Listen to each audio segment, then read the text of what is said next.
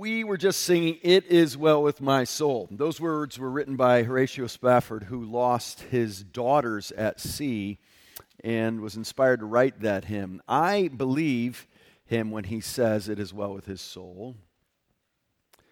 But I don't believe he thought he had arrived. Did you catch the line, O Lord, haste the day when my faith will be sight?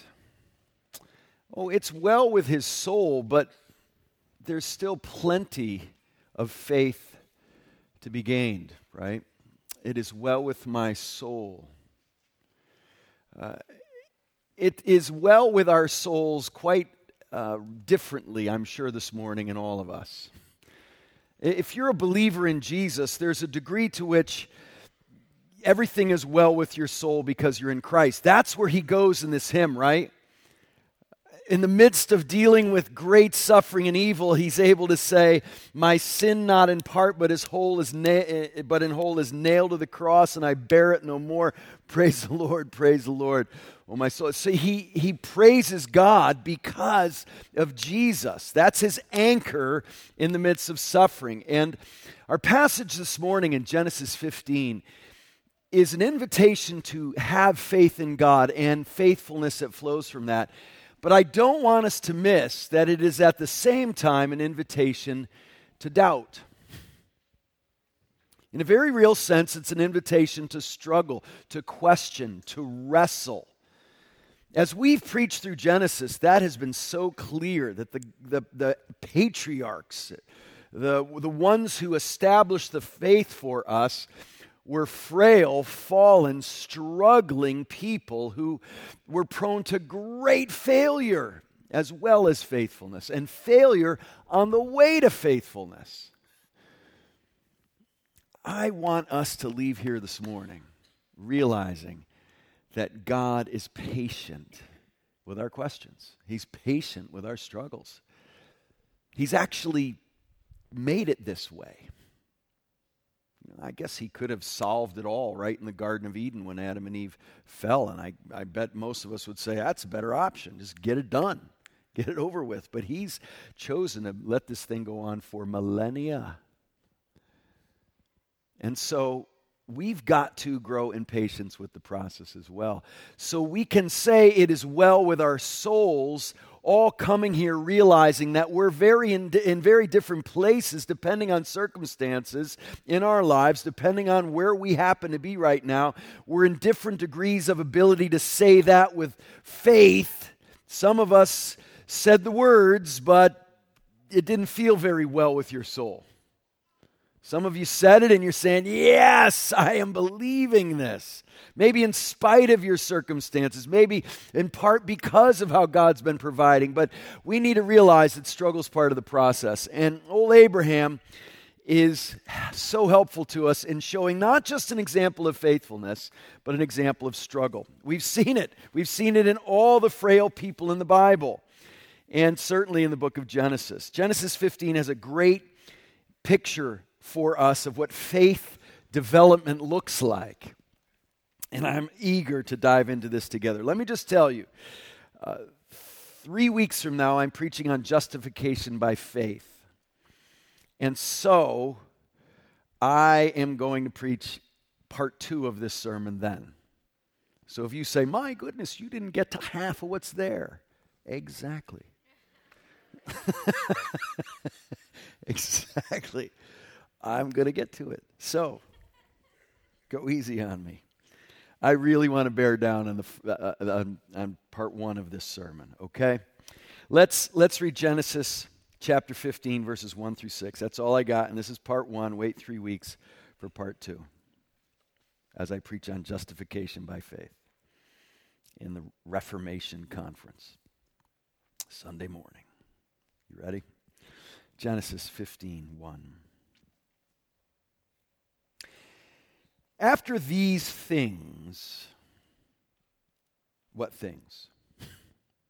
Oh, Abram rescuing Lot from these tribes, these hostile tribes. He has now, in doing that, acquired a whole bunch of enemies, which means acquiring a whole bunch of fear. He's got enemies now. He is the most recent events of his life were a display of faithfulness, taking on these tribal chiefs who are now enemies, wanting him dead. And so, circumstantially, he's got one more reason to struggle, doubt, question, and fear. After these things, before Abram says a word, God speaks. The word of the Lord came to Abram in a vision. Fear not, Abram. I am your shield. Your reward shall be very great. But Abram said, O Lord God, what will you give me? For I continue childless, and the heir of my house is Eliezer of Damascus. And Abram said, Behold, you've given me no offspring, and a member of my household will be my heir. And behold, the word of the Lord came to him. Second time. This man shall not be your heir. Your very own son shall be your heir. He's made that promise. He is reiterating it, confirming it, repeating it.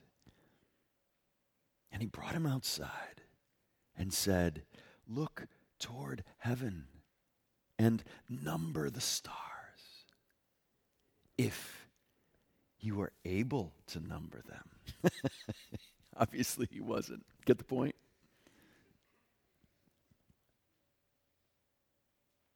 And then he said to him, So shall your offspring be. And he believed the Lord, and he counted it to him as righteousness. Oh, it's just beautiful. Found this, this picture of Abram and the stars. Is that cool? Look at that. Love that. Can we just leave that up there, Brandon? for the duration of the sermon.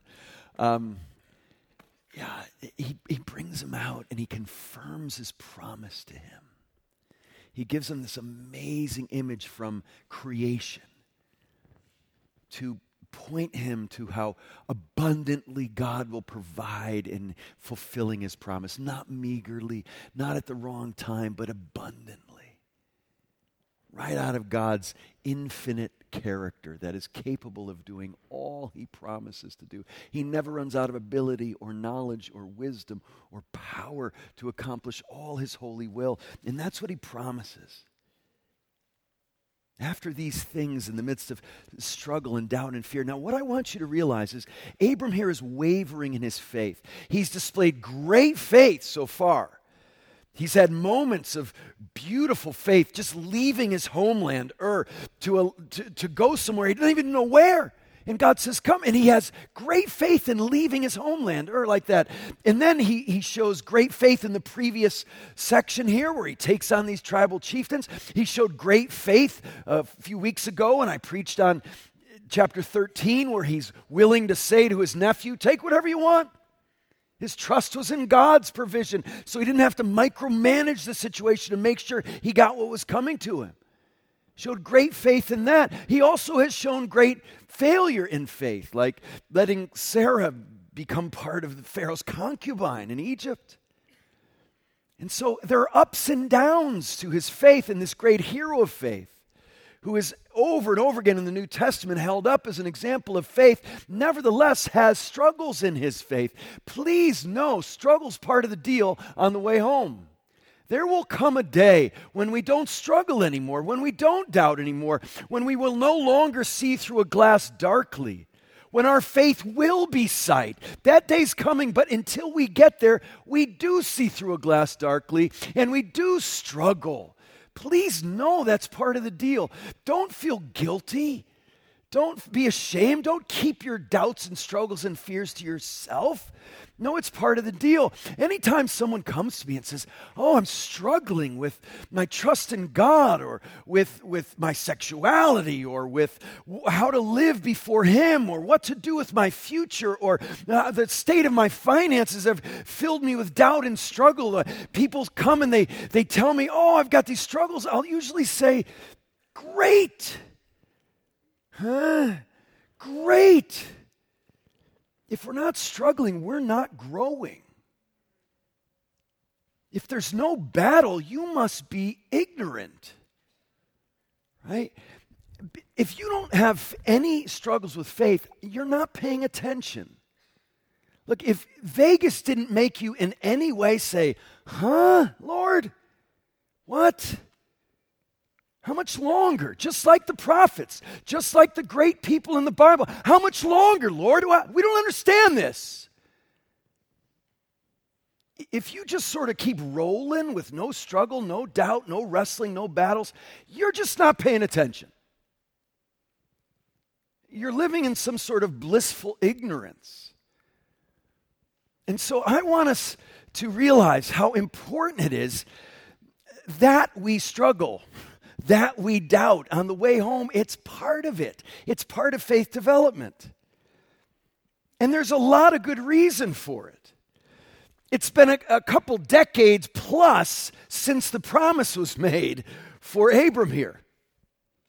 Every day that goes by, he's getting older. And in him, is lessening and lessening capacity to be part of God fulfilling the promise, if you know what I mean. And see, he looks at Sarah. That, that one's coming. Sarah's going to do the same thing in a little bit. He looks at Sarah and says, Whoa, uh, how's this going to work, Lord? I, he's looking at Sarah. He's thinking about himself. He's, all this time is going by. There are all these challenges. There's risk to his own life right now. Look, he's got really good reason to doubt. He's got good cause for struggle, for fear. Just not sufficient in light of the character of God. Oh, there are reasons. Sometimes trusting God, you know, have, when you make decisions, do you ever have sort of a pro and con? Uh, should I do something? Should I not do something? And you list all the reasons to do something and all the reasons not to do something. Sometimes trusting God has lots of reasons in the don't trust Him category. And sometimes in the trust Him category, circumstantially, all you've got is He's God. One. You, you, may have 50 things in the don't trust him category, and you just got one in the trust him category. He's God. Now, we cling to that and we don't stay there. We see evidence of his faithfulness that leads us to faithfulness all over the place. But that's got to be enough for us. The character of God has got to be enough for us. We trust him because he says he is. And even though all the circumstances don't add up to faith, it's not the circumstances that determine what we do, it's God. And please realize that even when God does indeed fulfill the promise in giving him an heir, which he does in Isaac, and in giving him the land, the land awaited generations after. Abram never saw it. It was a fulfillment after he was dead. The land, the heirs, he never got to see the numerous stars. He just got to see his immediate offspring. And even after Isaac came, he even had greater faith challenges. God says, Go and take your son and sacrifice him. What? The need for faith doesn't end even when this promise is fulfilled. And so the struggle endures. Don't judge Abram, don't judge him. Relate to him, understand him. Say, Oh, I get it. I get it. I understand. There's a process on the way to the promise. There always is. And this is what we forget all the time. God makes promises, something goes wrong, we doubt Him. Instead of saying, oh, yeah, He loves to work things out in difficulty, calling faith to us in a greater way. He allows for 400 years in Egyptian captivity and for Moses 40 years before the burning bush or the Red Sea parting. And the Bible gives us the highlights so we can forget that so often that most of life is patient endurance, not burning bushes and parted Red Seas. It's, the Bible can be sort of like Sports Center. You know, it condenses a whole day of sports into just a half an hour highlights. And if that's all you think it is, you'll have a very skewed conception of sports, won't you? You'll actually go to a game and say, This is boring, right? But, but listen to the Bible because it's highlights, but don't miss the 40 and the 400 and the thousands of years leading to God's ultimate fulfillment in these things. And however much longer He takes before He makes all things new. We need patient endurance along the way. Do you know this is the fourth time God has reiterated the promise to Abram? Isn't it great to know God's patient with this? Isn't it great to know? If I'm a very impatient person, it's one of my besetting sins. It's, it's a, it, maybe the sin I've struggled with more than anything in my life. I am very impatient. Fruit of the Spirit I lack most. And so I, when I put myself in God's place in this situation, He makes the promise, Abraham steps out in faith, and then he struggles again. Makes the promise, steps out in faith, struggles again. Makes the promise. Eh, fourth time here. If I were God, I would treat Abram the way I treat my kids and my sinful impatience very often. What? Did you not hear me the first three times? Right? But God loves to enter into the process with us, not with Eric impatience, but with godly patience. He loves to be in there with us as our faith grows. He's so good in this way. Now, right here, I, I want to pause and I want to say it's important to distinguish between good doubt and bad doubt. There's a difference. Good doubt says, Why, Lord? How much longer, Lord? I don't understand, Lord. Help, Lord. But do you notice you're directing that to the Lord? And you're doing it like this. There's a big difference between saying, Why, Lord? I don't understand, Lord, and Why, Lord? Big difference, really big difference. The difference between this and this is massive, and especially among the younger generation. Listen up, I don't know, 30 and below. I hear so much, you know, just say whatever you want to God. Be angry at God. You know, He can take it. Be raw with God. Say whatever you want. Express your anger. And, and sometimes, like, yeah, just say, cuss at God, whatever, you know. And, and I want to say, what, what, what, what? You know, He kills people. Did you know He does it? Why read the Bible? He, oh. Whoa, whoa, whoa, whoa. See, sometimes we encourage bad doubt. You know what we encourage? We sometimes, in that way, and you know, be raw, be real with God. And I, I just, I'm afraid. But you know we encourage? We encourage the kind of doubt that was present, say, at the golden calf. This God up on Mount Sinai, he's scary, he's taking forever. Hey, Aaron, make us, make us a user friendly God. See, that's not good doubt, that's idolatry. That's rebellion. We've got to know the difference, right? It can sound even similar or look similar, but it's a matter of the heart. It's the difference between this and this, right?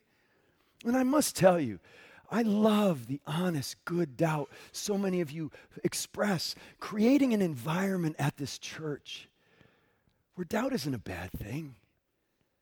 Not when it's, you know, sometimes doubt is an excuse to go clubbing, right? I know a guy who, who's a youth pastor for years, and when a kid would come back from college after his freshman year and say, Oh, I'm struggling with doubt, I'm struggling with doubt. After a while, he, his lead question now was, What's her name?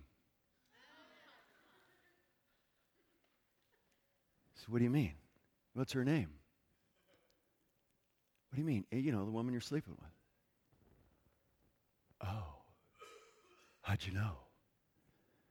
Ah, just eight out of ten times. It's not really the ontological existence of God you're struggling with, but just doing what you want to do. Right? So let's let's differentiate between rebellious so-called doubt that's just an excuse to do what you want and call your own shots and legitimate struggling in your faith with open-handed why Lord? God loves that kind of doubt. He loves that. He invites that in, and He meets us right where we are, just like He does with, with old Abram here. It's a beautiful display of what's going on. I, I really want us to be a church, and I think we are, uh, but I want us to grow in this. I think, I bet some people have a perception of grace as it's all about conviction with no room for struggle. Look, as, as one of those many who are in the struggle, not only my own life, but with many others, that's not the reality of grace. If that's your perception, you're wrong. There's weeping and tears and struggling and prayer and going to war for our faith on a daily basis with death and financial troubles and, and marriage troubles and, and faith doubts of all kinds. It couldn't be more real. If that's what you think, you're just looking from the outside. We've got all, we've got any kind of struggle you want, we got it. We got it. I could list them for you, starting with my own life. And so let's, let's be a, a, a, a, little subculture here that understands what good doubt is and how important it is and helpful it is and even necessary it is for good faith development. That's what Abram's going. And I think he's actually got two kinds of doubt here. First, he doubts God. He's doubting God. Can he pull this off? Verse 2 Oh Lord, what will you give me? He's told him he'll give him a child, but he says, What will you give me? I think he's got some questions about God. And if that's good doubt, that's good. It's it's important part of the process. And God brings him the word, and he comes to him in a vision, and he does it twice. And he, so he says that the word of the Lord came to him. Verse 4. Word of the Lord came to him, verse 2. And he believes him. He believes the Lord. And, and I don't think in that moment, but in general, the Lord recognizes in verse 6 that he is a faithful man. But the struggle continues doesn't it? Verse 8. But he said, Oh Lord God. See, he goes to the Lord, not social media, not his Twitter account. He goes to the Lord, not to his cynical friends who confirm his doubts, but to the Lord. Nothing wrong with going to friends, but find godly ones who will confirm faithfulness.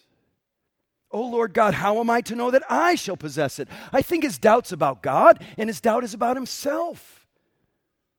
And both of those things are a reality for us. And so we've, we've got to be a church that struggles together, knowing it's part of the deal. Now, I, so on one hand, we don't want to be a church of simplistic faith, and we want to have a, a, faith development that's growing, like, like Abram's example here, where we're expressing doubt to God and godly people helping us. And so we don't want simplistic faith, but we also don't want to think that the ideal is to be forever wallowing in doubt. That's the other side of it. Sometimes in reaction against uh, maybe environments you might have grown up in where questions were bad and doubts weren't allowed. And, there, and you know, a church that doesn't allow questions produces skeptics. It does. You want to produce skeptics? Don't let people ask questions. I love it when people ask questions, even after a sermon, sometimes mad, mad at what I said.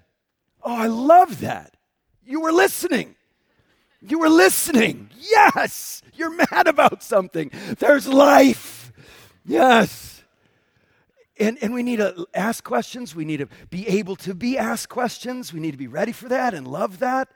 But doubt isn't a virtue. Doubt's a means to virtue. Doubt's a means to faith. It's a means to good things. It's not the end of the story. So let's not think it's all about look how raw and real I am and I'm, I'm never resolved. And that's my other concern, especially 30 and under. Listen, um, sort of this never and a friend of mine said one time if I hear of one more church that has the name Journey in its name, I think I'll puke, he said. Now, it's a journey. That's one half. But the other half is do we ever arrive anywhere? Do we ever actually arrive? Are we ever standing on firm ground with a happy look on our faces? Or is it just forlorn, emo, sort of never resolved, a dark, raw, ugly? Or is it ever, oh, God's at work? He's redeemed me. I'm having victory in my life. Is that okay? Is that real too? I hope so. I hope so. So let's not fall to either end of the extreme. And just a few things to keep in mind. Little advice about how we struggle together. One, don't have disdain for simplicity. It's, I've never met a cynic who works in children's ministry. Either because cynics aren't attracted to it or kids get that out of you. I don't know. That, that hallway's not filled with cynics. Hey, there's something about children, childlike faith that Jesus holds up. Don't have disdain for simplicity, even though we don't want to be simplistic, not thinking about things. But let's not in that think that complexity is the, de- the goal. No, a simplicity that you can actually explain God to a four year old. And they can get it. Kids come to Christ at four. They get it. They get the plan of redemption at four. Let's not forget it. That's what I love about our children's worker like Halverson over here he, and, and so many others sitting out here. They bring the goods to our kids. It's not color this picture of the ark cute animals, be nice to your brother, goodbye. No, it's big things of God, right? It's, it's the deep things of God we get to our kids. And our kids are setting the pace for our parents saying, wow, I got to get my Bible. My kids asking me questions I don't have answers to. Right? It's beautiful. And so we, we've not, don't have a disdain for simplicity. There is a simplicity in it. Let's not miss that. Two, realize that part of the gloriousness of the way God reveals himself is also part of the difficulty. He doesn't drop principles of theology in a vacuum from heaven, He reveals himself to real people at real times in real places, like Abram, who was no doubt missing most of his teeth by now. Let's not sanitize any of this. And that makes it gloriously meaningful and personal and real, but it also makes us difficult because there's a messiness to it, there's a process to it we need to appreciate. Three, when you seek certainty and belief, faith and belief, don't go looking for mathematical, scientific sort of certainty. It's primarily a relational kind of certainty, like when I say, I know my wife loves me. I know it beyond the shadow of doubt. Now, can I prove that to you in a laboratory or like a math equation? No, I can point to things in her life, but, but it's a different kind of knowledge. So don't look for a kind of certainty. And be okay with, I believe that, like 70%. That's how it goes. There are some beliefs I have that are 51% beliefs. I may change my mind tomorrow. Some are in the 80s and 90s. Nothing will be 100 till you get to heaven. And so be okay with that's enough of a percentage for me to bank my whole life on this. And that's, that's what faith looks like. And also, uh, for realize that belief is not just a rational mind, intellectual sort of category. Belief is a relational category that's worked out in real life. And when you ta- have a belief, it, if it's a real belief, it affects your behavior, and that behavior confirms the belief. Listen to what Jesus says. I think of this passage often. Listen to what he says. If anyone chooses to do God's will, you hear what God says, you say, I'm going to do that. Listen to what Jesus says happens.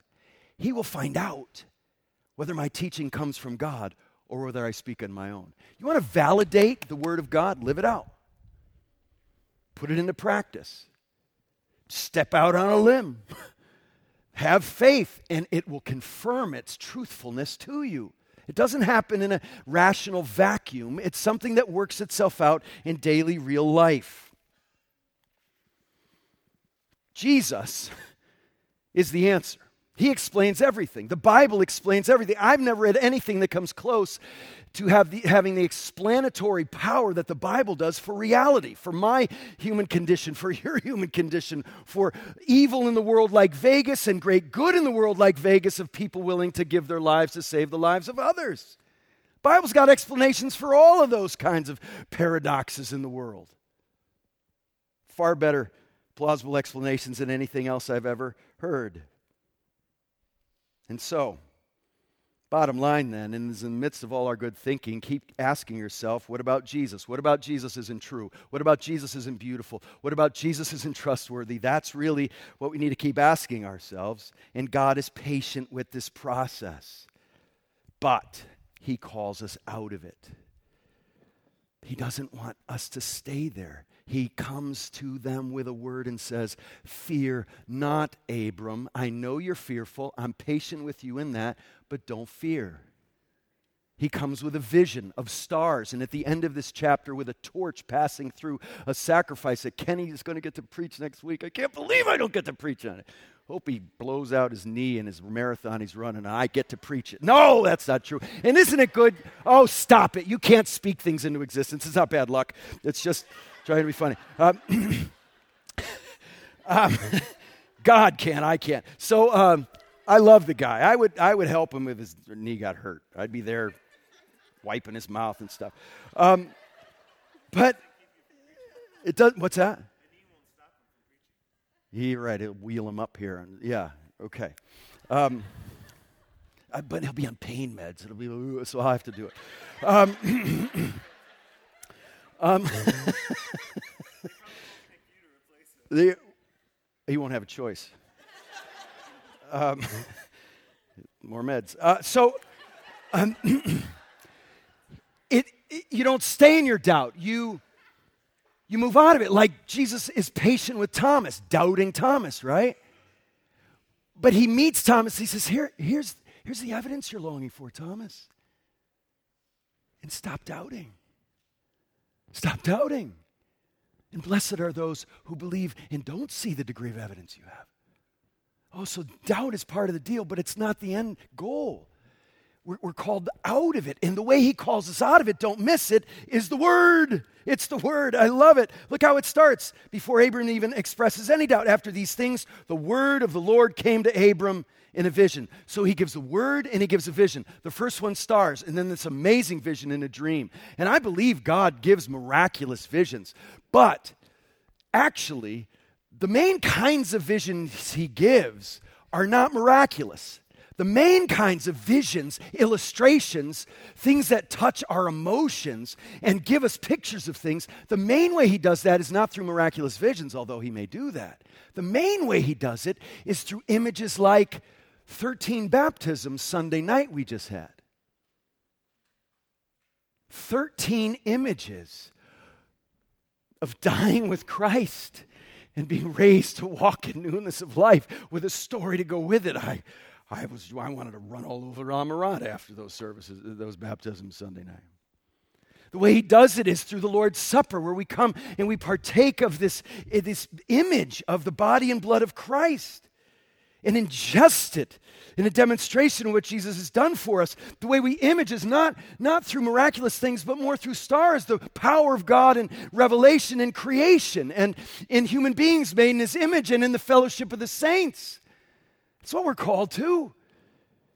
To come and gather among God's people, to build our faith by being encouraged mutually by one another's faith. That's why we come. We come here because we need more faith. And we come here because we want people to glean faith from ours. And I just want to ask you these questions. Do you come here as a straggler wanting faith with that kind of honesty. But even in the midst of that, do you come here as a minister wanting to be an example of faith for other people? If people watched you worship in the first half of this service, would they have drawn faith from it saying, She obviously believes those words? Look at her. If somebody knew how you spent your money, would it be a display of faith in God's faithfulness? Trusting Him, if people knew the kind of holiness you seek after saying no to selfish desires and sinful desires and the lust of the flesh and the, and the pride of life, it's saying no to those things consistently. If they watch a pattern of growing holiness in your life, would they be encouraged to follow that as well? If people notice your devotion to the word, that's what he does. He brings the word, and that's how faith grows. So, are we devoted to the word? If someone looked at your life, would it show, man, he trusts the word?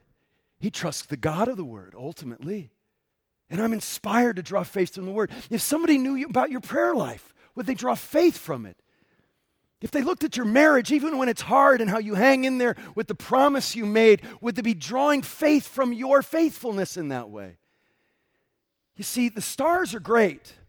And even the dream vision he has at the end of this chapter is great. But the primary normative way God images the truth of his word is among his people among the people of God, the fellowship of the saints, as we come drawing faith and having faith drawn from our lives. At the same time, this isn't just about having tidy lives and better lives. This is about deepening faith and being a source of the faith of others being deepened. Do You come with a goal of edification for yourself and for others, not just from the whole deal, but from you from your life, from your faithfulness in proclaiming Christ. I'm looking out on your faces, and I have drawn faith from hundreds of you in here. It's just amazing watching you live your lives and how my faith is built up just as uh, an observer. And I hope you look at yourself that way, not just as someone who desperately needs faith drawing from others, but it becomes a source of that as well. And that's what we're called to as the people of God. And so, look to Jesus. Be called out of this.